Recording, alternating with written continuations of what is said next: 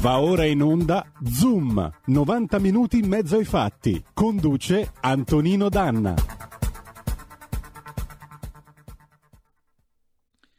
Anch'io tra i molti vi saluto, azzurro alabardati, sputati dalla terra natia, da tutto un popolo amati.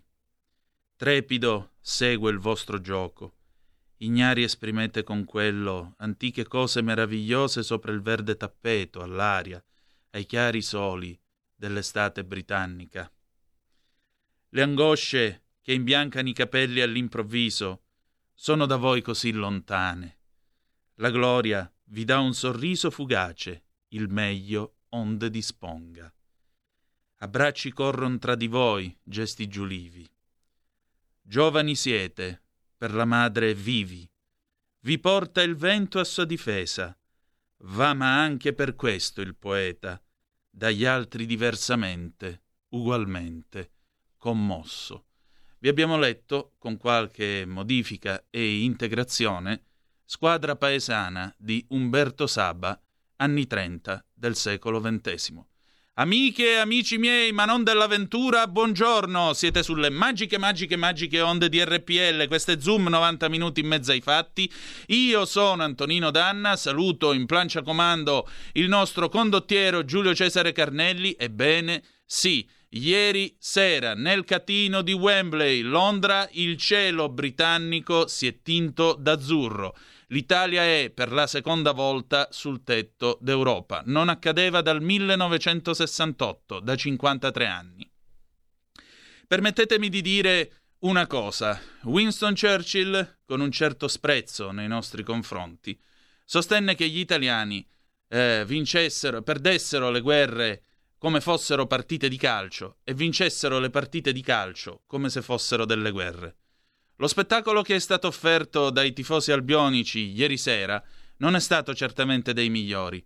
58.000 inglesi hanno abbandonato lo stadio di Wembley poco prima della premiazione della nostra squadra nazionale e inoltre molti calciatori della nazionale britannica si sono tolti la medaglia subito dopo averla ricevuta. Bene, c'è un pensiero che io ho per tutto questo che mi viene dal cuore e che esprimerò in dialetto e lo comprenderete anche se abitate al Brennero. Nto culu, iati pigliati villant all'organo. Giulio Cesare, inno di Mameli a palla, forza!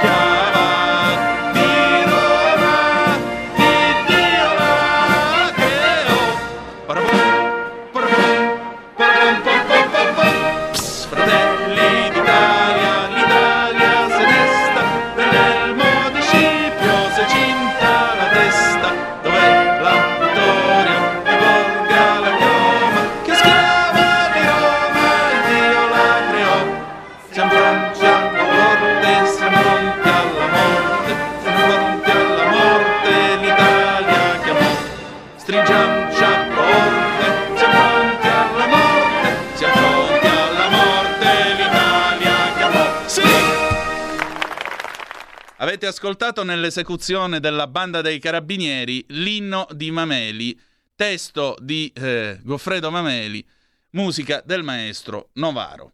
Bene, siete sempre sulle magiche, magiche, magiche onde di RPL, queste Zoom 90 minuti in mezzo ai fatti che colora questa sua prima parte eccezionalmente. Quest'oggi D'azzurro 0266203529 se volete intervenire in diretta, 346 642 7756 se volete intervenire con le vostre zappe o whatsapp che dir si voglia perché Sapete che il conduttore notoriamente di calcio non ne sa e non ne capisce assolutamente niente ed è per questo che il tema calcistico e più in generale quello sportivo eh, viene bandito da questa trasmissione, ma vista l'eccezionalità della giornata, oggi facciamo naturalmente piccola, eh, un piccolo strappo alla regola per averne un altro simile dove, dobbiamo vincere il mondiale l'anno prossimo. Se no, vi potete scordare un altro lunedì come questo qua. Eh, io pe- vorrei tornare a quella frase di Churchill a proposito di noi, del nostro rapporto con le partite di calcio e con le guerre. Eh, vedere questo spettacolo di assoluta mancanza di fair play da parte di una nazione che si è sempre riempita la bocca del fair play e che peraltro in tema di comportamento cavalleresco non ha mancato nel corso della sua storia di dare esempi, perché io sto pensando all'Amba Alagi quando il duca d'Aosta si arrese, gli inglesi, prima di prendere gli italiani in prigionia, presentarono loro l'onore delle armi dal momento che avevano combattuto e si erano difesi come dei veri leoni. Questo ieri notte non è accaduto e mi viene da pensare onestamente a un'altra cosa e permettetemi di dirlo. Nel gennaio del 1941 c'era un incrociatore, un incrociatore corazzato dal nome San Giorgio, che era diventato la piazzaforte galleggiante a difesa di Tobruk. Mio nonno era uno del suo equipaggio, era uno dei marinai chiamati uh, a uh, far vivere e far combattere il regio incrociatore corazzato San Giorgio. Eh, quei ragazzi si sono arresi agli inglesi vendendo cara la pelle, autoaffondando la nave. E nella mia vita, io discendo da questa gente, nella mia vita ho sempre cercato davanti alle prove che essa mi ha presentato, ho sempre cercato di essere degno dell'acciaio di cui era fatta quella nave e soprattutto dell'acciaio di cui sono fatti quegli uomini, perché quegli uomini non sono morti, sono soltanto andati avanti. E allora quando penso a tutto questo, quando penso a quello che c'è stato ieri, quando penso a Churchill che diceva appunto che eh, perdiamo le guerre come fossero partite di calcio e vinciamo le partite di calcio come fossero guerre, beh, ieri noi l'abbiamo schierato in campo un vecchio incrociatore dal nome San Giorgio, precisamente l'incrociatore San Giorgio Chiellini, alla facciazza vostra. Abbiamo due telefonate, pronto chi è là? Pronto? Sì. Sì, ciao, sono Massimiliano. Oh, buongiorno. Allora, ascolta, tuo nonno era sull'incrociatore, mm. mio nonno era sul Piave, medaglia ecco. d'argento, se poi ti leggerò, qualche volta ti leggerò la motivazione della medaglia e allora capisci perché una volta c'erano degli uomini che oggi non ci sono più. È vero. Poi, allora, mm, per quanto riguarda invece la partita dell'Italia, ti, ti devo confessare che non ero molto, molto caldo perché per me questa nazionale non ha giocatori di grossissimo livello come ad esempio nell'82. Mm. Però mio figlio, che ha un ostello in Australia, a Perth, sì. eh, mi ha chiamato e mi ha detto papà svegliami un quarto d'ora prima della partita, perché là, figurati, là erano le 4 tre e mezza del mattino, perché voglio vedere la partita. Bene, siccome nel suo ostello ci sono una marea di ragazzi inglesi, una marea, no? Mm. Non ti dico come si comportano. Eh, alla, fine, all, ecco, alla fine della partita mi è arrivato un messaggio da mio figlio, non avremmo mai potuto perdere con una nazione di così tanti ignoranti. Ti saluto. Grazie. Eh, Andrea Lombardi mi scrive su Facebook, arremba San Zorzo, arremba sempre amico mio e ricorda anche i due motti del regio incrociatore San Giorgio. Eh, tutor e tultor, protector et vindicator. Arremba San Zorzo sempre. Altra telefonata, pronto chi è là?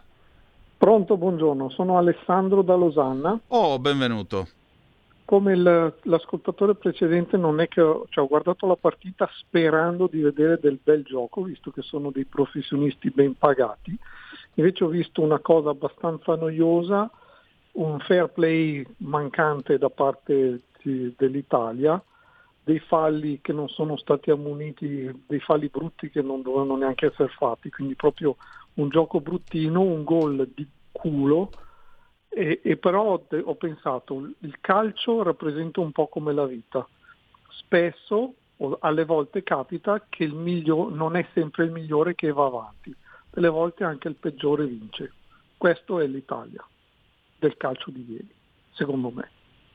Prego, eh, Nereo Rocco una volta El Paron Triestin si trovò a giocare una partita, non ricordo se fosse di Coppa Campioni, e prima della partita l'allenatore avversario gli disse che vinca il migliore, sperem de no, gli rispose lui. Quindi eh, ora dire che ha vinto il brutto gioco, che abbiamo vinto di culo, a me sembra, eh, ribadisco, il conduttore non è esperto di pallone ma mi pare che nella prima parte del primo tempo sì, siamo stati evidentemente in bambola. Nella seconda parte del, della partita più o meno siamo arrivati a equivalerci, dopodiché la lotteria dei rigori, eh, ragazzi, è stata una partita nel corso della quale comunque i due avversari erano sufficientemente forti da lasciare in bilico fino all'ultimo il risultato. Quindi onore al merito, punto.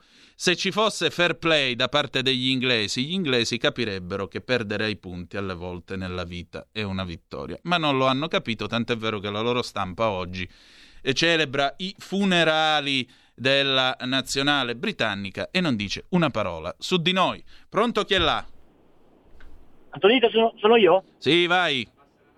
Sì, ciao Antonino, sono Daniele Dall'Onate Ceppino. Dai. Un piccolo, commento, un piccolo commento, niente, la partita è stata bella, cioè cosa c'è da dire? La nazionale ha vinto, sono stati bravi, hanno giocato. Mi voglio ricollegare invece a tuo nonno, la battaglia Sì. di Tobruk nel, nel mare, seconda guerra mondiale. Sì, Grande, io avevo uno zio, Saggin Lino, che è stato imbarcato forse per quattro anni, adesso lo zio è morto, però ha fatto anche lui la seconda guerra mondiale e grande onore, grande merito a- ai nostri paracadutisti della Folgore di El Alamein, nel come deserto. no? Nel luglio del 42, come no? Eh, eh, esatto, la battaglia epica contro gli inglesi con due carri armati senza acqua e tutta la battaglia di El Alamein che, che si sono arresi con le armi, con le armi in pugno Esatto. e, e gli inglesi a quel tempo ci avevano un po' diciamo così ehm, riconosciuto il valore delle armi e della divisione della Folgore. Io sono un paracadutista della Folgore, sempre avanti, ciao ragazzi, ciao. Sempre avanti, amico mio, sempre avanti, per non parlare di Jarabub. Tra l'altro, quando finì la guerra e il San Giorgio venne rimesso in condizioni di prendere il mare per tornare in Italia, poi al largo della Sicilia si è aperta una falla e il relitto è affondato, si scoprì che eh, tutto attorno all'incrociatore, alle reti parasiluri, c'erano un sacco di siluri inessplosi.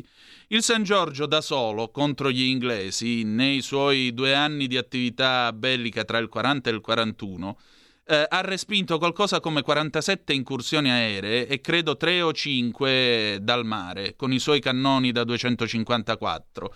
Per cui gli italiani non è vero che siamo una nazione che si squaglia come neve al sole, è che abbiamo bisogno di spirito di corpo e del resto Machiavelli nel Principe l'ha sempre detto, specchiatevi nei duelli e nei combattimenti a solo dove gli italiani prevalgono, ma quando si muovono in gruppo è disastro e questo a prescindere dalla perizia dei suoi capi. Ieri notte a Wimbledon, per fortuna, non è andata così. Altre due telefonate, pronto chi è là? È muto. Pronto? Sì, pronto? Sì. Sì, ciao, sono Fabrizio di Sabbio. Ehi, ben trovato. Allora, intanto io cercherei di, di prendere quello che è successo ieri come un evento sportivo prima di tutto, perché tanto non cambia niente. Oggi è lunedì mattina, i problemi che avevamo venerdì ce li ritroviamo tutti stamattina e li portiamo avanti. Però ieri sera è successa una cosa particolare. Io mentre guardavo la partita ero in contatto via WhatsApp con un mio conoscente irlandese che abita in Scozia. Lui è cattolico Mm. e quando parlavo con lui mi faceva capire che c'è un contrasto incredibile tra di loro, tra scozzesi, inglesi, irlandesi, meno magari coi gallesi, comunque un odio per gli inglesi che è una cosa incredibile. Dovevi vedere che messaggi mi mandava, la felicità, mi ha mandato anche una foto dove stava festeggiando con il whisky, perché veramente non li sopporta più nessuno. Io mi ricordo un'intervista di Cellino, che mi sembra che fosse il presidente del Cagliari, perciò una persona abbiente, una persona di successo, che disse voi se volete conoscere il razzismo dovete andare in Inghilterra ed entrare in un consiglio d'amministrazione. Io nonostante sia una persona bianca, italiana, europea, quando ho a che fare con loro vivo il disprezzo che hanno nei confronti di tutti quelli che non sono dell'isola. Pertanto qui la dice tutta, a me fa piacere che l'Italia, l'Italia abbia vinto perché quello è veramente un popolo detestabile. Ti saluto, ciao.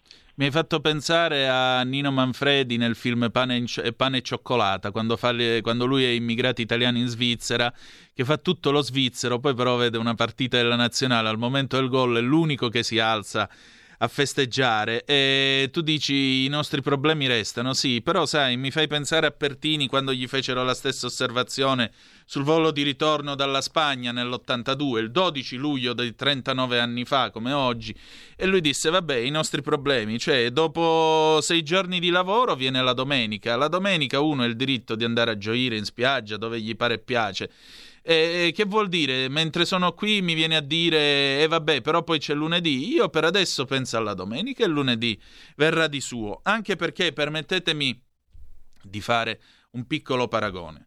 Uh, l'urlo di Tardelli, la notte dell'11 luglio 1982, per molti segna la fine degli anni 70, la fine degli anni di piombo e l'inizio degli sparaflescianti anni, no- anni 80. Io voglio pensare che la parata di Gigio Donnarumma, ieri notte, ci abbia permesso di mettere alle spalle anni davvero difficili. Non vuol dire che adesso noi ci dobbiamo dimenticare di tutto quello che abbiamo attraversato, di 130.000 morti, della giustizia che attendono, di chi ha dato l'anima in corsia e a cui noi saremo sempre grati, sempre grati per quello che hanno fatto, tutti, dal primo all'ultimo però, però, io spero che questo sia un segno di speranza per tutti noi, perché ce lo meritiamo. Uh, Ubaldo mi scrive: Sicuramente questa vittoria ha rinnovato decisamente il prestigio che l'Italia merita. Potrebbe dare più valore con un piccolo sforzo in più fronteggiare le discriminazioni di coloro che si sentono superiori, come Germania, Francia e Inghilterra. Dovremmo avere maggior coraggio per superarli ed essere più rispettati come popolo e come paese. Buongiorno, ciao Danna, Ubaldo, ciao a te. Pronto, chi è là? Pronto, sono io. Sì. Ciao, sono Donatella. Benvenuta. Allora io do ragione a te, perché ieri sera l'Italia prima di tutto si è meritata di vincere, quindi mi dispiace che tanti, nonostante io sia leghista come loro, telefonano in, un modo che a me assolutamente non piace. No? Comunque questi ragazzi si sono meritati di vincere, come ho guardato ieri il tennis. Mm e anche per, ho tifato per l'altro italiano. Per Berrettini. Comunque sono stati bravi.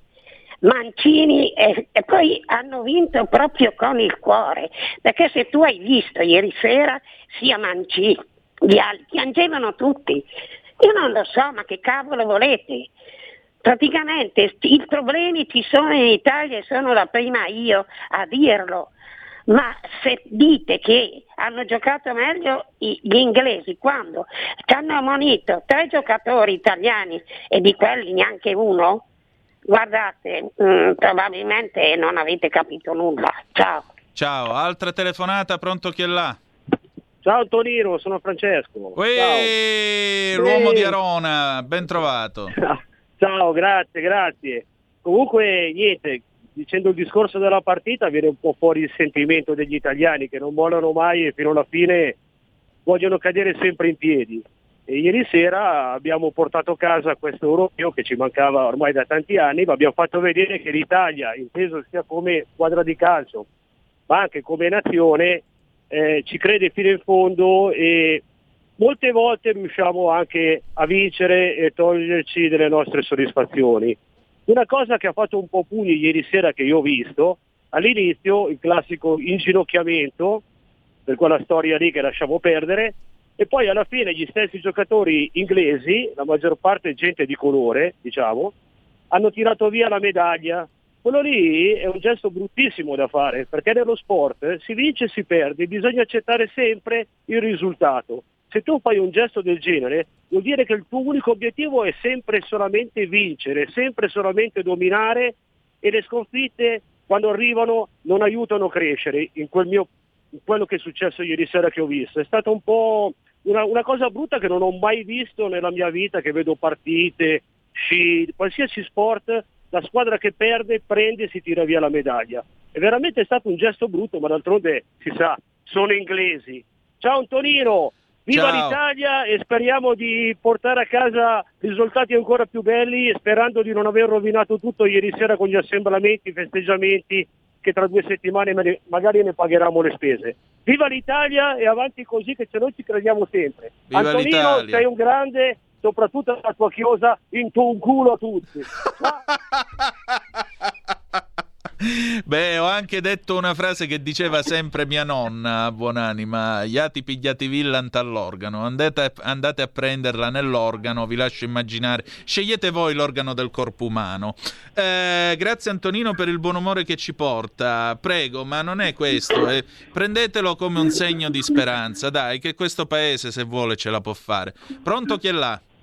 Sì, salve, eh, buongiorno. Ammetto che a me sinceramente del calcio eh, frega proprio meno di zero. Mm. Eh, io sono convinta che l'Inghilterra ha già vinto perché è uscita dall'Unione Europea, quindi noi abbiamo voglia a fare questi festeggiamenti. Allora io questa vittoria dell'Italia, alla quale io appartengo purtroppo, eh, la dedico a tutti quei poveri anziani e a quelle povere persone che hanno ammazzato, che hanno fatto morire nel corso di questi 15 mesi, soprattutto all'inizio, con la complicità dei politici, dei giornalisti, di molta classe dirigenziale di questo paese, compreso i governatori di regione, io la dedico a loro questa vittoria, a tutte le persone che hanno intubato eh, dove non dovevano essere intubati, a tutte le persone alle quali non hanno fatto l'autopsia perché sanno che li hanno ammazzati, a tutte quelle persone morte di tachipirina e di gelatezza. Grazie, buona giornata. Prego, io dedico invece questa vittoria all'equipe del professor De Donno che ha curato col plasma iperimmune. Dedico questa vittoria a chi ha sviluppato le vaccinazioni che in qualche modo ci stanno portando al riparo da tutto questo. Dedico questa vittoria a tutto il personale sanitario che ha dato l'anima in corsia per salvare vite umane. E ancora stiamo a fare determinate discussioni. Vi prego, per favore vi prego. E per favore lasciamo stare il pallone per mischiarlo sempre con la politica, tutte queste anime incazzate. Scazzatevi per un attimo perché una volta tanto un segno di speranza abbiamo diritto tutti a vederlo. Eh, un'ultima cosa su quello che diceva Francesco da Arona. Non è questione di essere di colore oppure no per levarsi la medaglia. Semplicemente un gesto antisportivo perché l'importante dovrebbe essere partecipare. Pronto chi è là? Ultima telefonata. Eh, sono Albino della provincia di Torino, buongiorno. Comandi! Buongiorno, grazie. Un caro, minuto grazie, per lei, grazie. Albino. Assolutamente, io sono brevissimo. Allora, noi con la perfida Albione non è che ci siamo sempre amati. Quando ero in marina e si andava a Malta con la nave, a noi personalmente, a me personalmente non è capitato, però quando c'erano le navi inglesi erano scazzottate a non finire. Uno, quando ci fu il ventennale della Nato e noi andammo sempre su in Inghilterra, beh, anche lì altre legnate. Un'altra cosa, mio padre ha combattuto, è stato in marina nove anni, si è fatto punta stilo, capo Matapan, le principali battaglie, eccetera, eccetera, e gli inglesi li conosceva anche abbastanza bene. E da un punto di vista sportivo sono stati dei cafoni, basta, non posso definirli in altra maniera. Comunque, gentaglia, li definisco così, mi spiace. Grazie per l'attenzione, ciao e arrivederci. Arrivederci, adesso pausa e dopo Lucio Battisti dal 1977 con Si Viaggiare, a tra poco. 2 per 1000 alla Lega. Sostieni la Lega con la tua firma. Scrivi il codice D43 sulla tua dichiarazione dei redditi. Assegnare il tuo 2 per 1000 al codice D43, D43, D43 non costa nulla. Aiutaci ad aiutarti. Il tuo supporto è prezioso. Ricorda, D43 per il tuo 2 per 1000 alla Lega di Salvini.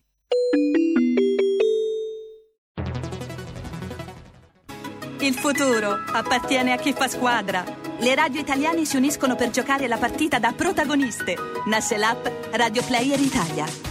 140 stazioni in una sola rete. Scegli la tua preferita e ascolta il suono perfetto del digitale. Gratis, senza registrazione, senza interruzioni, compatibile con tutti i device. Le notizie, la compagnia, la musica scelta da chi la ama, la conosce e la vive. Scarica Radio Player Italia. Il futuro batte con la radio nel cuore. Anche RPL è disponibile su Radio Player Italia.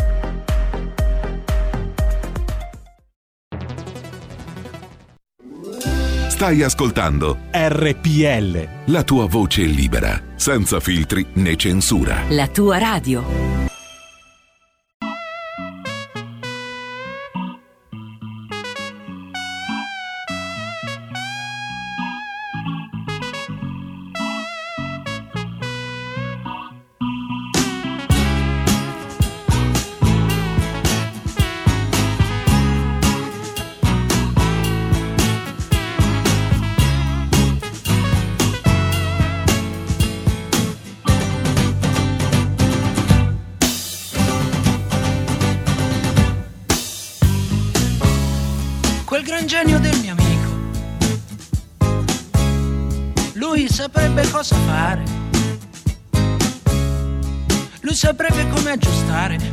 Con un cacciavite in mano, fa miracoli. Ti regolerebbe il minimo, alzandolo un po' e non picchieresti in testa, così forte no, e potresti ripartire certamente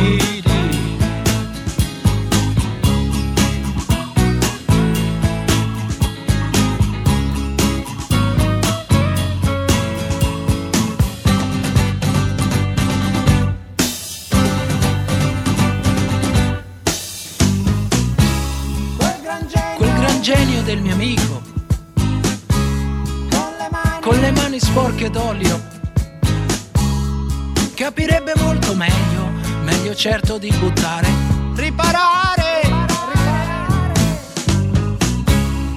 pulirebbe forse il filtro, soffiandoci un po', scinderesti poi la gente, quella chiara dalla no, e potresti ripartire, certamente non volare, ma viaggiare. Sì, viaggiare, evitando senza per questo cadere nelle tue paure, gentilmente, senza fumo, con amore. Era Lucio Battisti nel 1977 con eh, Si viaggiare dall'album Io, tu, noi tutti, Antonino Danna al microfono. Queste sono sempre le magiche, magiche, magiche onde di RPL, sempre Zoom 90 minuti in mezzo ai fatti. Allora, cominciamo subito il nostro faccia a faccia. Perché abbiamo messo eh, questo pezzo di Battisti, che è in fondo l'inno di chi si trova a viaggiare? Perché c'è una regione che eh, è lo spunto anche per la nostra conversazione di oggi, eh, c'è una regione al momento, per usare un'espressione cara al buon Brumotti di Striscia la Notizia, ferma con le quattro frecce per quanto riguarda il sistema dei trasporti e delle sue strade. Questa regione è la Liguria e la settimana scorsa l'amico e collega Marco Menduni, che è caporedattore del secolo XIX, ha scritto, ha preparato questa pagina, le quattro vie di fuga, imprigionati nel traffico senza via d'uscita, prigionieri dei cantieri delle autostrade, delle chiusure per frequenti incidenti, della blindatura dei caselli nelle ore della sera quando ancora, complice la bella stagione, la circolazione è consistente. Ai sentimenti altalenanti di rassegnazione e rabbia i viaggiatori alternano anche alla ricerca di possibili soluzioni. Chiudere i cantieri eterni sull'Aurelia? Regolare meglio la sincronizzazione dei semafori? Aumentare il numero delle corse dei treni anche fuori dagli orari di punta? Ritardare la chiusura dei tratti autostradali. Soluzioni possibili? Abbiamo provato a scoprirlo. Do allora il benvenuto a Marco Menduni, 59 anni, Ligure di Genova, giornalista, caporedattore del secolo XIX, al lavoro per il Foglio Ligure dal 1991, questo cronista curioso che si è sempre occupato anche di eh, cronaca nera, come ad esempio la Liguria dei delitti passionali, soldi e omicidi dall'Ottocento a oggi, l'ho scritto nel 2007 con Marco Massa, o anche, visto che siamo in tema di pallone, Federazione Italiana Gioco Calcio 2005, il file ingannevole del Genoa in C, scritto con Diego Pistacchi. Buongiorno Marco, ben trovato. Buongiorno, buongiorno, buongiorno a tutti. Eh. E bentornato tra noi. noi. dei delitti stiamo anche pensando se non sia il caso di farne una nuova edizione, visto il successo che abbiamo precedente sarebbe un po' da aggiornare. Ci, ci Eh beh, pensiamo eh, anche a quello. Eh. Falla che ti aspetto. Buongiorno. Buongiorno a te. Senti, Buongiorno, buongiorno a tutti. allora, eh, partiamo dall'inizio. Che la Liguria fosse in difficili condizioni, diciamo così, per quanto riguarda i trasporti, è risultato evidente purtroppo con 43 morti all'atto del crollo del ponte Morandi nel lontano 2018. Poi dopo eh, il ponte è stato ricostruito, c'è stata tutta la retorica del fare squadra, del ricostruire il bel ponte progettato da Renzo Piano, c'è un'indagine della magistratura in corso, c'è stato un presidente del Consiglio che ha parlato di revoca delle concessioni ai Benetton, revoca immediata senza aspettare la magistratura, poi sappiamo tutti com'è che sono andate le cose. Ora viene fuori che le gallerie eh, liguri molto spesso non sono in buone condizioni, specialmente quelle del tratto ligure nella salita del Turchino dell'autostrada A26 Genova Voltri Gravellona Toce. Traffico, non ne parliamo, tutor sulla 10 e il limite dei 110 all'ora, perché qui il concetto è che alla fine l'automobilista eh, deve andare piano, però alle volte io ho il sospetto che debba andare piano più che altro per evitare di beccarsi delle multe, ma questo è è un mio sospetto, per carità, non mi permetto di, di dire altro. La strada statale Aurelia con le sue curve ferma al sorpasso eh, di Vittorio Gasman nel 1962, ma insomma per venire in Liguria che ci vuole? Il pallone aerostatico? Che cosa ci vuole? E mettiamo un elicottero forse, adeguando ai tempi, sicuramente. Senti, tanto vi ringrazio, ringrazio Radio Padania, ringrazio tutti per il sostegno che ci date perché la situazione in Liguria è veramente, veramente complicata, oltre il pensabile. A volte ho l'impressione che chi non, chi non vive qua o non ci capita per turismo, per lavoro, non riesca a capire qual è la complessità della, della situazione che stiamo, che stiamo vivendo. E questo è un problema grave perché non è solo un problema di turismo, e dici vabbè il turismo, il turismo un, eh, rappresenta un, diciamo, un business eccezionale, non certo solo per la Liguria ma per tutto il, il paese, ma poi ci puoi, puoi diciamo, escludere da tutto l'apparato eh, i conti che possono portare la, la logistica, i trasporti, il, il, fatto che il porto di Genova, il fatto che, che questa regione sia naturale cerniera di collegamento con la Francia, ma poi con tutto il, il nord-ovest. No, non, non puoi prescindere. E una situazione del genere la sta maneggiando gravemente, ma posso ancora poco per Pronto? Mi sentite? Sì, sì, perfettamente. Dico, noi povero milione, milione e mezzo di ligure, vabbè, il problema è che si stanno creando gravi danni anche sul, sull'economia del paese, sull'economia Esatto. del paese, perché sappiamo che il nord-ovest, poi non è solo il nord-ovest, pensa che è cerniera di collegamento anche verso la Toscana, eh? Certo. quindi poi vai verso, la, vai verso il, il centro d'Italia e poi verso il meridione. Quindi noi stiamo vivendo una situazione folle per una sera. Lasciamo perdere un attimo il ponte, abbiamo sempre tutto e avremo sempre il cuore pieno di tristezza per quello che è successo. Ma prescindiamo dal ponte. Qua le inchieste sul ponte e inchieste eh, giudiziarie vedremo come stanno andando avanti, ma anche tutti i controlli che poi sono scaturiti hanno delineato una situazione complicata, direi disastrosa. E allora noi ci troviamo con le gallerie, ricordiamo che sono 26, ne avevo un pezzo di volta, sì. e per fortuna quella volta non ci sono state ulteriori vittime, ma poi tutte le gallerie hanno bisogno di interventi perché sono in situazioni complicate, perché poi ogni volta che lo staff del Ministero va, riesce a controllare qualche nuovo viadotto, vengono fuori nuovi problemi, allora il viadotto rimane chiuso, comunque tiene interventi pesanti finché non sono conclusi gli interventi. Sì, come il Gorsezio della, della A12 esatto. se non sbaglio. Esatto, esatto, non sbagli, non sbagli. No, dico ogni volta che questo, questo stato del, del, Ministero riesce ad andare a fare i controlli viene sistematicamente fuori qualche, qualche problema. E di più arriviamo al paradosso, conoscete sicuramente la storia delle barriere antirumore. Eh? Sì. Viene a un certo punto da, fuori dall'inchiesta la famosa espressione, quelle che erano nell'inchiesta c'era l'espressione famosa attaccata con lo sputo. Esatto. Insomma, queste barriere antirumore che erano state installate peraltro in tutta Italia. Non erano a norma, si staccavano, è bastato un po' di vento e per due volte sono venute giù sulla 12, ti puoi immaginare se arriva la macchina o peggio una moto che cosa può, cosa può accadere, quindi smontate tutte, smontate tutte non solo in Liguria, ma qual è il problema?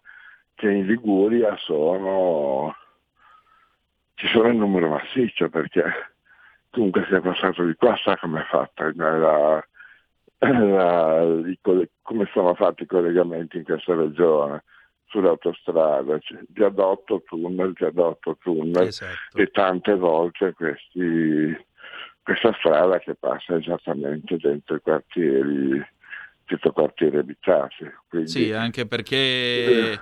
i grillini si sono sempre rifiutati di accettare, di considerare l'ipotesi della costruzione della cosiddetta Gronda Nord, un progetto che peraltro si trascina dagli anni Ottanta, la quale permetterebbe di scavalcare direttamente la città di Genova e collegare la A12 senza soluzione di continuità con la A10. Io non voglio adesso a questo punto dare l'impressione di essere uno che fa il tifo. Mm. Sono uno abbastanza, guarda, un po' di esperienza professionale ce l'ho. Hai detto anche la mia età, quindi considerato che io ho iniziato a lavorare subito perché ero abbastanza divorato dal fuoco, quindi finito il liceo io sono entrato subito nelle redazioni. Insomma, ci sono queste vicende eterne che distinguono un po' la storia del paese, ma quella della Liguria in particolare. Ci sono cose di cui si parla da, da quando ho cominciato a fare il giornalista e ancora prima. E siamo ancora qui a parlare di Gronda e non è iniziata. E non è iniziata. Io ti dico, pensa che uno dei primi servizi che io ho fatto quando ero giovanissimo giovanissimo, uh, era un servizio su un progetto che prevedeva uh, da Milano a Genova, voi conoscete l'autostrada 7, sì. eh? sapete come l'ultimo tratto è, tormentato di curve perché segue semplicemente il percorso dell'antica camionale. Io ho iniziato a fare il mio lavoro con un servizio su un progetto su come rettificare le curve sulla sete. Non è mai successo assolutamente niente da, da allora e la Gronda segue questo, segue questo destino, se ne parla, ci sono stati progetti. Negli anni 90 si parlava di un tracciato diverso, si chiamava Bratella, se ne era parlato. Poi cosa è successo? Che negli anni 90 ci fu una sorta di rivolta delle popolazioni locali dove doveva passare questa prima bretella. Era area di riferimento elettorale del centro-sinistra che all'epoca dominava abbastanza incontrastato la regione, insomma non se ne è fatto nulla. Si riprende con la gronda, si va avanti. Durante l'epoca di Marta Vincenti, sindaco, c'è questo famoso débat public in cui vengono sottoposte alla popolazione, a, ai cittadini, a tutto, al mondo, questi progetti diversificati perché alla fine si possa scegliere. Viene fatta la scelta, insomma ancora oggi non sta succedendo assolutamente nulla. Io ti dico, non voglio essere, voglio essere, cercare di essere equilibrato ed equanime, non parteggiare sfacciatamente per una soluzione o per l'altra.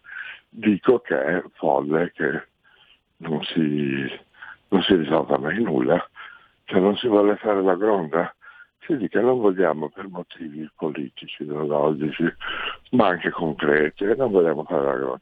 Allora però la consapevolezza che bisogna fare interventi enormi di qualche altro tipo, perché non puoi condannare una regione a, all'immobilità. Esattamente, esattamente. Io quando facevo il bimestrale Il garage dell'alfista mi ricordo che negli estratti della distribuzione ogni volta leggevo una sovrattassa che dovevo pagare per il gasolio aggiuntivo dei tir della distribuzione dovuta appunto al crollo del Ponte Morandi ed erano tot soldi ogni due mesi perché il giornale usciva ogni due mesi. Provate a immaginare invece il Corriere, il Secolo, appunto, che devono spedire tutti i giorni lungo la Liguria, quanto gli sarà costata una sovrattassa del genere per il crollo del Ponte Morandi.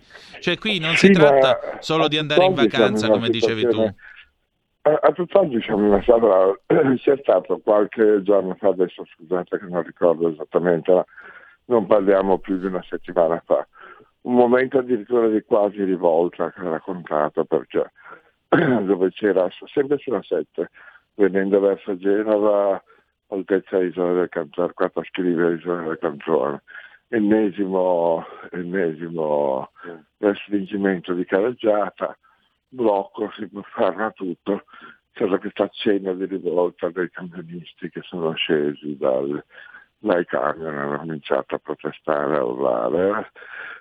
Ebbene, anche in questa situazione io ho intervistato la moglie che in realtà è la persona di uno di questi autotrasportatori che ha un'azienda, ma lui stesso poi lavora e fa, fa questi collegamenti. E questa, questa signora semplicemente mi spiegava, ma con parole semplici, perché poi non sono concetti complicati, che cosa vuol dire un autista di un tir che deve andare, magari come quel giorno faceva suo marito, da Bergamo al porto di Genova e poi ritornarsene a casa e lo fai tranquillamente in una giornata come, come immagini. Cosa voglia dire? Rimanere bloccato per ore, poi andare fuori dai tempi, essere obbligato a fermarsi, quindi dover giustamente all'autista pagare un alloggio, un albergo per la notte, un, uh, un, la, una cena evidentemente, eh? e quindi a quel punto quale sia l'aumento esponenziale di costi sulla, su un servizio, ti dico che prevede magari di spostare delle merci oggettivamente un lavoro che in condizioni normali si farebbe in poche ore e comunque nell'ambito della giornata. Allora se tu hai questo aumento esponenziale di costi che al, all'azienda nessuno risarcisce e ci sono poche possibilità o, o va gravemente in affanno l'azienda o hai poi un aumento dei costi al consumo di merci che ti hai trasportato, non se ne esce da qualche parte eh, c'è un pesante danno economico. Eh? Certo, sicuramente. Senti, mh, mm, siamo in tempo... È, è, è, è, solo un, uno dei problemi, eh, perché poi ci metti in ritardo nelle consegne, i clienti che si adirano, si adirano Esatto. perché non, non ci sono le consegne in, in tempo, l'usura dei mezzi, per carità, eh, l'aumento dei prezzi del, del carburante, insomma è una situazione pesante anche per chi lavora nell'autotrasporto e lo stress perché mi dicevano che insomma veramente non ne possono più. Immaginate ora con tutte le volte ci danno anche fastidio quando incontriamo lungo le autostrade, ma insomma con un po' di rispetto pensate cosa vuol dire per un autotrasportatore essere inchiodato eh, nella cabina di un mezzo pesante o fermo in coda o addirittura anche a livello di impegno, di stress, eccetera, su un'autostrada come la 10 che ha continuamente cambi di carreggiata, restringimenti, blocchi, code, ingorghi, rallentamenti. Eh? Esatto, e questo per le strade. Se poi parliamo della ferrovia e pensiamo che ancora il raddoppio ferroviario finale Andorra è in alto mare, insomma, c'è abbastanza da preoccuparsi.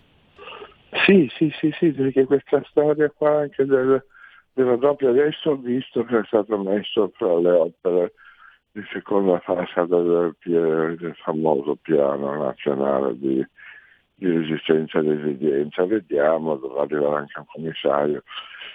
Speriamo si sblocchi e comunque il fatto che si sblocchino vuol dire che poi dalla sera alla mattina lo si riesce a, a costruire. È una, è un'opera molto, molto molto impegnativa, però è uno snodo fondamentale, cioè è vero che noi abbiamo raddoppiato pressoché tutta la linea di ponente, però poi se continua a rimanerci un tappo, un imbuto, mi spiegavano gli stessi responsabili della ferrovia, anche qua c'è tutta una parte di conoscenze tecniche, ma non ci vuole una particolare conoscenza tecnica per capire che i treni che passano in una direzione bisogna organizzarli in maniera tale per cui quelli che arrivano nell'altra devono essere passati prima che devono essere transitati prima di poter accedere, è evidente. eh?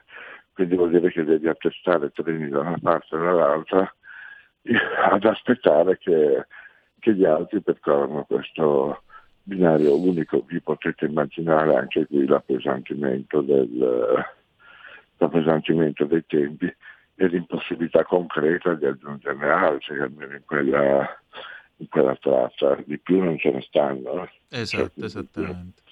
Senti, siamo in tempo appunto di PNRR, abbiamo assodato il concetto che far girare meglio la Liguria significa far girare meglio la nostra economia, anche perché eh, da che mondo è mondo sul sussidiario ci facevano studiare il triangolo industriale che era Torino, Milano e Genova. Allora, eh, ecco, recuperando le nozioni della scuola elementare, che cosa con il PNRR si dovrebbe fare per la Liguria per migliorare le sue infrastrutture e trasporti? Allora, noi dovremmo fare un sistema di viabilità che sia all'altezza della situazione. Noi abbiamo ancora oggi, l'ho fatto, l'ho fatto qualche mese fa il, un'inchiesta su tutte le problematiche ancora aperte. Noi abbiamo una viabilità secondaria, che per secondaria non è che la via Aurelia, che sconta la non conclusione ancora di tantissimi lavori. Noi abbiamo dei lavori, due varianti che alleggerirebbero molto il traffico sia alla Spezia sia a Savona. Abbiamo degli enormi problemi oramai da, da anni, da anni per la non conclusione di questi lavori non sempre per cattiva volontà di ANAS, perché io poi ho fatto gli approfondimenti. È sempre il famoso sistema Italia che sta alla, alla base, perché ANAS potrà avere tutti i suoi, tutti i suoi limiti.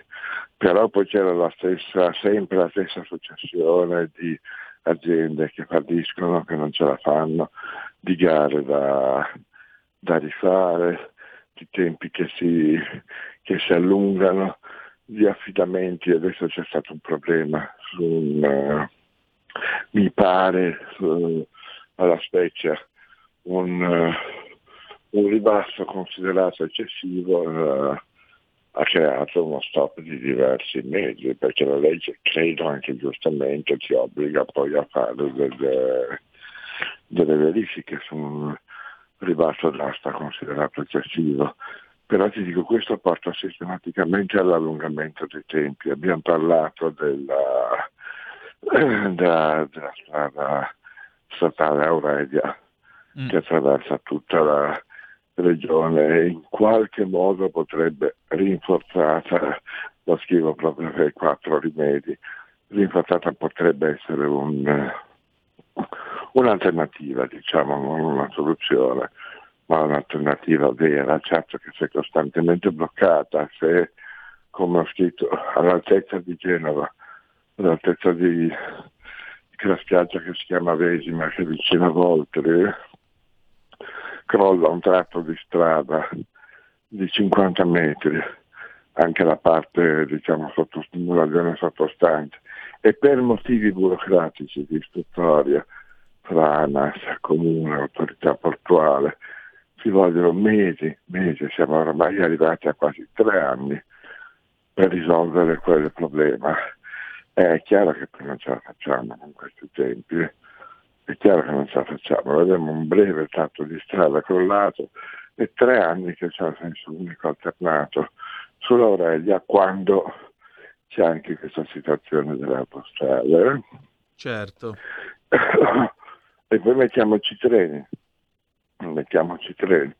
È un problema di raddoppio sicuramente, è anche un problema, mi spiegava l'assessore regionale Berrino, è anche un problema di costi perché eh, sentiti informalmente Trenitalia ed RFI, Rete Ferroviaria Italiana, sarebbero anche disponibili a studiare come incrementare ulteriormente il numero di convogli, magari in quegli orari dove ce ne sono meno e si potrebbero, se ne potrebbero aggiungere altri.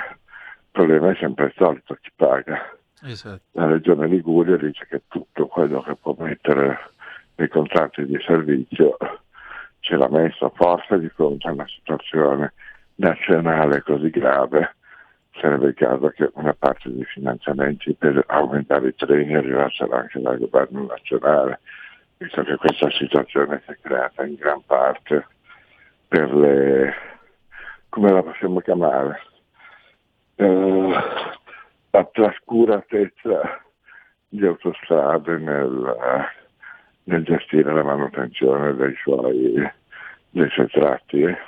Certo. Senti, Poi c'è da risolvere dimmi, il problema terzo valico. Mm. Mi sembra che forse ci siamo riusciti, ma io ve le racconto tutte perché sono storie italiane, voi le sapete. Esatto. Il famoso nodo ferroviario di Genova che doveva essere del tutto ristrutturato. Anche questa è una storia che passa avanti per anni, per decenni passa da fallimento della prima azienda che aveva vinto la gara che non ce la fa, eh? crisi della seconda azienda che ha vinto la gara e non ce la fa. Adesso alla fine si risolve la questione con soldi in più ovviamente perché non si può venirne a capo facendone un lavoro unico che insieme al, al, terzo, al terzo valico, terzo valico quello che dovrà portare la linea ferroviaria in maniera ad alta velocità e ad alta capacità verso la, verso la prima il Piemonte poi la Lombardia nel progetto finale arrivare a Milano. E, però anche lì, Merce a Milano, si parla del 2030, eh, è ancora lunga. Eh? È ancora lunga, sì. Senti, ti chiedo 90 secondi di pausa e torniamo subito. Cioè, a tra certo, poco. Certo.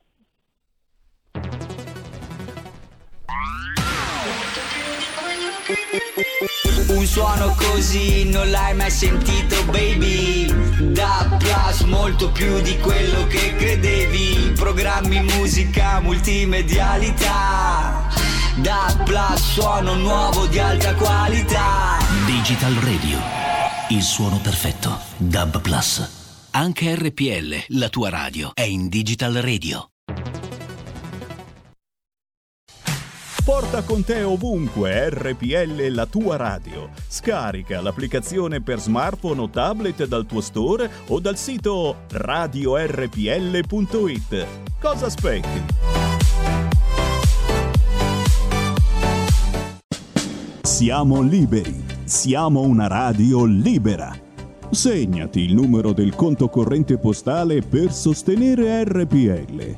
3767 12 94, intestato a RPL, via Bellerio 41, 20161 Milano. Diventa nostro editore, sostieni la libertà. E allora 0266203529 se volete intervenire per telefono, 346 642 7756 se volete inviarci le vostre zap o whatsapp che dir si voglia. Allora, Marco Menduni con noi, caporedattore del secolo XIX, in quel di Genova, ci stiamo eh, inerpicando attraverso eh, delle strade liguri che sembrano più delle Creuse e non Creuse de Ma per ricordare Fabrizio De André, non hanno niente di poetico in questo caso. Senti Marco, eh, appunto qui ci sono solo ritardi, si è parlato tanto di questo benedetto modello Genova che poi alla fine significa bypassare direttamente tutto, tutto l'apparato legislativo che sovraintende alle costruzioni di infrastrutture, ma non sarebbe il caso di riformare le leggi anziché bypassarle? Perché se no a che cavolo servono? Ma guarda, allora io questa volta mi, mi espongo. Io mm. sono assolutamente convinto sostenitore e assertore del modello Genova. Perché? Lo dico. Perché ha permesso non solo di costruire questo ponte in tempi che non sarebbe stato possibile con eh, procedure tradizionali, eh, ma soprattutto perché la storia ha indicato che tutta una serie di procedure, soprattutto quelle di anticorruzione, eccetera, non servono a mettere a riparo le opere da, da infiltrazioni corruttive. E perché, forse non lo ricorda nessuno, anche durante la costruzione del ponte di Genova è venuta fuori qualche magagna di questo tipo ma solo ma non c'è stato bisogno di nessun intervento esterno. Carabinieri e la Guardia di Finanza, facendo il loro lavoro di controllo, hanno immediatamente individuato le aziende diciamo, sospette e sono state estromesse. Quindi, ripeto, non è vero che il modello Genova sia un modello senza controlli perché si sono verificate queste situazioni, ma non c'è stato bisogno di autoriti, di controlli incredibili, di chissà che cosa. È stato sufficiente che le forze dell'ordine che abbiamo facessero bene il loro lavoro per riuscire a, a individuare immediatamente queste situazioni di, di rischio. E l'altro motivo che ti raccontavo è proprio il fatto di lavorare oltre ad altre cose su questi temi, veramente mi mette ogni giorno al, al come posso dire, al confronto con quanto sia complicato e farraginoso il sistema, il sistema italiano. Certo, chiaramente. Con tutte le sue... Ti, ti, ti do un'anticipazione. Eh? Così faccio un po' di propaganda anche di un servizio che uscirà nei prossimi giorni. Ah, vai, vai. Ho fatto, ho fatto una, un approfondimento, l'avevo già fatto ancora lo scorso anno, perché fra le grandi, magari, grandi diciamo, ferite che ha la Liguria c'è anche quella dei collegamenti internet, che funzionano bene solo sulla costa, ma in tutto un entroterra abbastanza ampio che che è comunque ampio, fa parte della Liguria, i suoi abitanti, eccetera, eccetera, non funziona per eh, l'orografia complicata, per tutti i motivi che potete facilmente immaginare. C'è questo progetto nazionale che si trascina anche quello oramai da parecchi, da parecchi anni. È un problema, è gestito da Infratel, che è un'azienda in house del, del, Ministero, del Ministero dello Sviluppo Economico e c'è questa operazione che va avanti, che doveva essere conclusa nel 2020, cioè si era detto nel 2020 tutta la Liguria, tutte le aree disagiate, non solo in Liguria, in tutto il paese, ci sono ritardi un po' in tutto il paese. Certo. Però, adesso la nuova deadline è stata stabilita al 2023, che sono sempre, sempre tre anni di ritardo e vedremo se ce la faremo. Ma ah, al di là dei motivi tecnici, qual è il problema? Che sta rallentando il Covid, mettiamoci tutto, che sta rallentando questa operazione. Mi spiegavano la burocrazia, perché poi di fronte a ogni intervento hai anche il via libera, i finanziamenti e i soldi, però soltanto per la Liguria mi diceva Open Fiber, che è l'azienda che ha vinto, il, che ha vinto la gara poi, sono in attesa 400 pareri che sono le province, le, le sovrintendenze, da dove la linea deve passare nei centri storici, un sacco di altre competenze che poi di cui non evitare le, le contrarietà dei cittadini che poi fanno opposizione, come ci sono per la Liguria ancora oggi, dove è stato completato purtroppo non molto, uno dei principali motivi è la burocrazia che sovente dovrebbe difendere i cittadini, ma sappiamo quanto poi invece a volte diventi assolutamente ottusa e, auto, e autoreferenziale e soprattutto lentissima. Certo. E allora come, come se ne viene fuori? Io non so se il modello zero è il modello massimo che si possa raggiungere.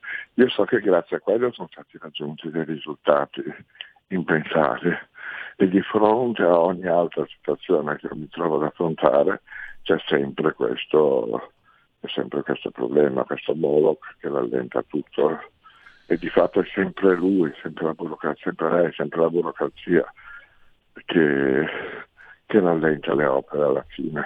Senti, un'ultima domanda. Eh, facciamo un uso privato del mezzo radiofonico.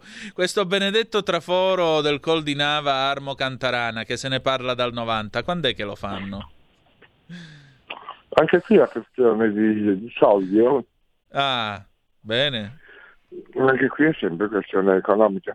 Allora, io ci sono andato a, a Pieve di Teco l'anno scorso a vedere la, la situazione Devo dire che prima, come tu ricorderai, per anni addirittura non se n'era più parlato, è stato fatto un piccolo foro pilota e poi è stato abbandonato tutto secondo la tradizione italiana.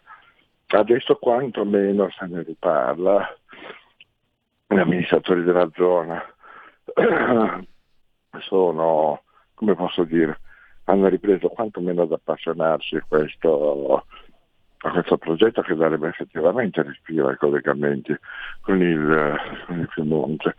Eh, c'è una questione di, di, soldi, credo forse, adesso ti non posso ricordare il tuo memoria, credo forse che il nuovo progetto almeno sia stato, sia stato appaltato. Quindi può darsi che noi riusciremo a, a fare anche quest'opera, non si sa ovviamente in quanto tempo, perché ti dicevo, è rimasto poi tutto bloccato per anni dalle burocrazie e dalla mancanza di soldi. Ma c'è anche l'altra bretella di cui si parla da anni, quella che dovrebbe partire sopra l'autostradale che dovrebbe partire sopra il Benga, mm. che poi è stato progetto abbandonato, forse non lo ricordi nemmeno. No, sì, ho capito quello ne, che dici. Parla, a Predosa Bettole per andare in giù per Albenga. Mm. E se ne parlò già in un remoto passato, anche quello non è mai stato cancellato dai programmi ufficiali, soltanto che per anni nessuno poi non ha mai fatto niente intorno a questo progetto.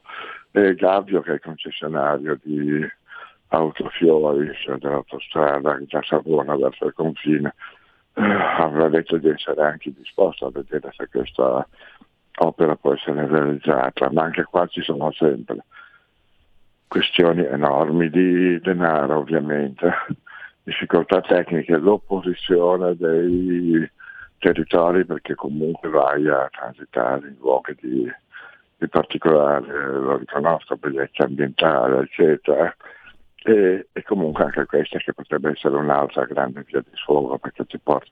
Noi ricordiamo io, se tu vieni da nord sì. e vuoi andare verso la Francia, l'ultima uscita che tu trovi venendo giù è Savona. Esatto. Non è, che, non è che fino al confine con la Francia hai altre diciamo, direttrici che dall'alto, Certo. che da nord si inseriscono, quindi non c'è nessun'altra possibilità. Esatto. Marco, senti, mh, qui nel frattempo ci ha raggiunto la nostra collega, l'adorabile Moira Romano. Buongiorno. Buongiorno, buongiorno. Moira, Marco è caporedattore appunto del secolo XIX in quel di Genova, stiamo parlando di viabilità in Liguria. Tu vai in Liguria, ti capita di recarti da quelle parti? Allora, ti dirò che io non sono mai andata in Liguria. No. Mi manca. Eh, Però ci rit- ci Ma andrò, senti, dai. ma per poterci andare hai bisogno di una rete autostradale migliorata, presumo. Credo proprio di sì, infatti vedo dalle immagini. Forse, Mm, forse, forse è intimorita, ti vuoi dire Liguria da quello che vede. No, no, no, no, no, di solito fa- faccio altri viaggi, quindi... Però un giorno verrò a Liguria. Magari con una tutto. rete autostradale un po' Esatto. più degna di questo nome. Senti Marco, eh, un'ultima domanda e poi giuro che smetto di importunarti.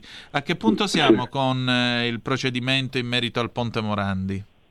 E adesso ci sono queste 59 richieste di rinvio a giudizio, vediamo, vediamo. È stata un'inchiesta sicuramente lunga, qualcuno vedo polemizza. Eh, non è un'inchiesta facile, io in questo caso sono abbastanza solidale con la magistratura, anche se ci ha messo quasi tre anni per arrivare a una definizione. Perché? Perché la mia solidarietà parte dal, dalla constatazione di quello che sarà il processo. Allora parliamoci chiaro, questo è un processo in cui voi immaginate quanto le persone sotto accusa, ma soprattutto il sistema, il sistema Benetton chiamiamo, quali, quali difesa saranno in grado di mettere in, in campo. Avremo i migliori avvocati d'Italia e forse non solo a difendere le persone sotto, sotto accusa e quindi è stato assolutamente percepibile da parte della magistratura la, la necessità che non ci sia assolutamente nessuna sbavatura nel, nell'inchiesta. E ho visto, eh, ha lavorato molto bene la Procura di Genova, ho visto la, diciamo proprio come sia stato certosino ogni tipo di, di accertamento. Ma questo ti dico non solo per l'enormità della cosa, del rispetto che si deve alle vittime e tutto, ma, ma anche perché la Procura sa benissimo il processo che, che Principi del Foro si troverà, si troverà contro dalla parte della difesa. E allora si dice, qualcuno si lamenta per la lunghezza dell'inchiesta, però è così, il sistema italiano è così adesso, la giustizia non è ancora stata riformata. Bisogna andare a giudizio e da parte della Procura bisognava che questa inchiesta fosse il più, il più blindata possibile, ecco, diciamo, non dare agio poi alla possibilità che ci fossero delle, chiamiamole imperfezioni, dove la difesa si potesse insinuare. ecco. Marco, grazie delle tue notizie grazie soprattutto di essere stato con noi quest'oggi a raccontarci le difficoltà della nostra amata Liguria. Grazie. Buona giornata, buona giornata e buon lavoro. Buona giornata, Buona a giornata. te. E adesso direttamente al 1980 Blondie, Call Me.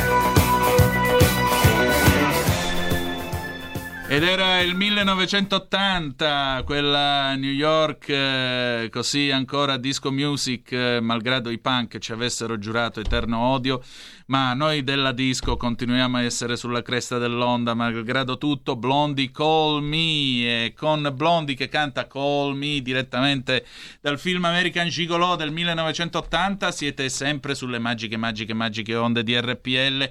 Questo è sempre Zoom 90 minuti in mezzo ai fatti. Antonino Danna al microfono in co-conduzione adesso con l'adorabile Moira Romano. E grazie Buongiorno. Antonino per avermi ospitato ancora, sei sempre molto gentile. Prego, anche perché a partire dal 2 di agosto ci sarà Esatto. una novità.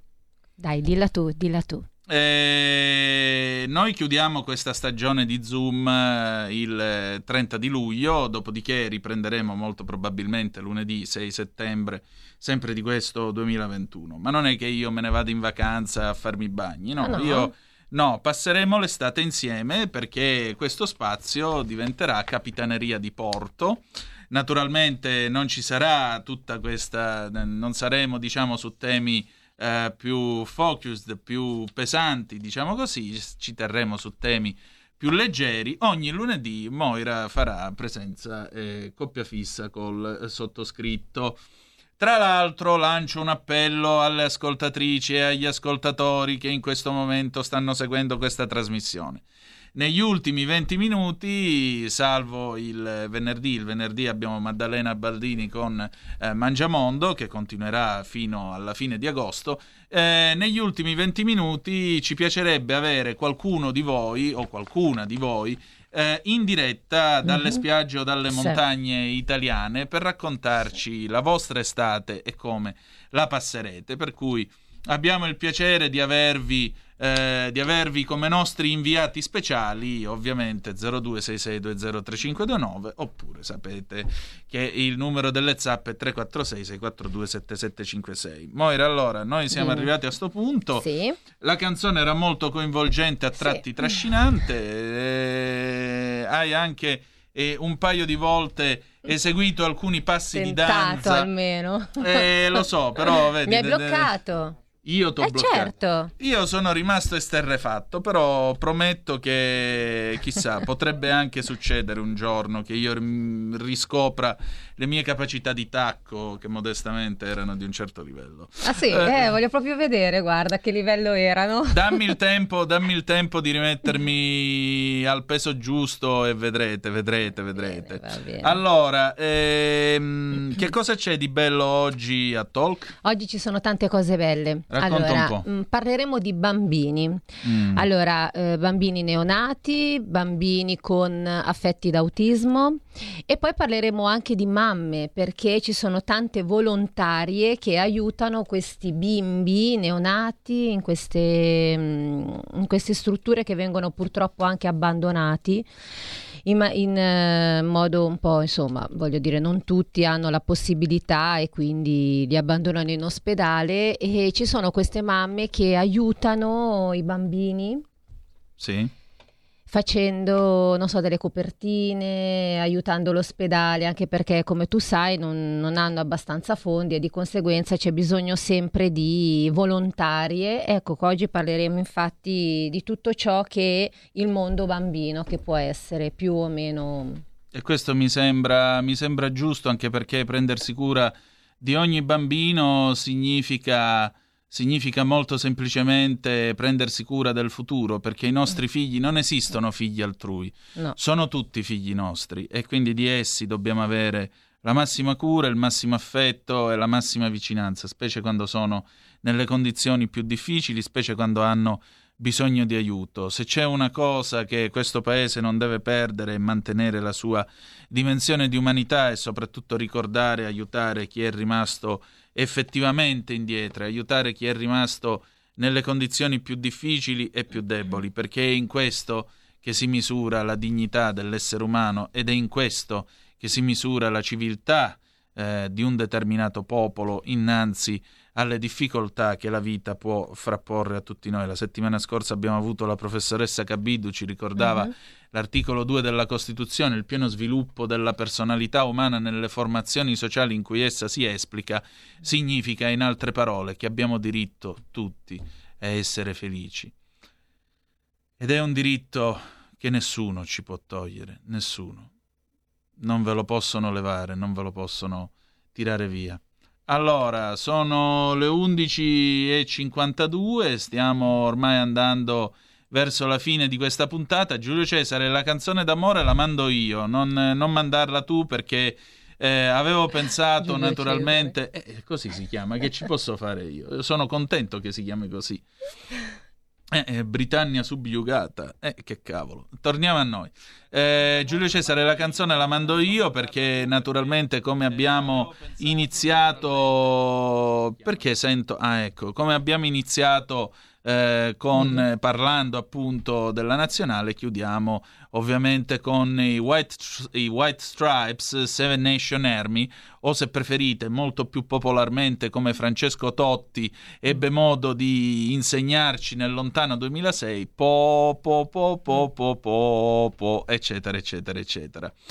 Eh, siamo quasi addirittura d'arrivo di questa stagione di Zoom. Oggi è il 12 di luglio, ci resta sì e no che cosa? Due settimane scarse Due settimane, di sì. programmazione. Io, insomma, vi devo dire la verità, vi parlo un attimo a cuore aperto. Mhm. Francamente pensavo che non sarei durato una settimana perché eh, prendere uno spazio in questo orario dove c'è stato un programma storico come era stato l'Onda Libera e così via è stata una prova da schiantare i polsi e sono grato a Giulio Cainarca che con un coraggio suicida mi ha messo sto microfono in mano ed eccoci qua.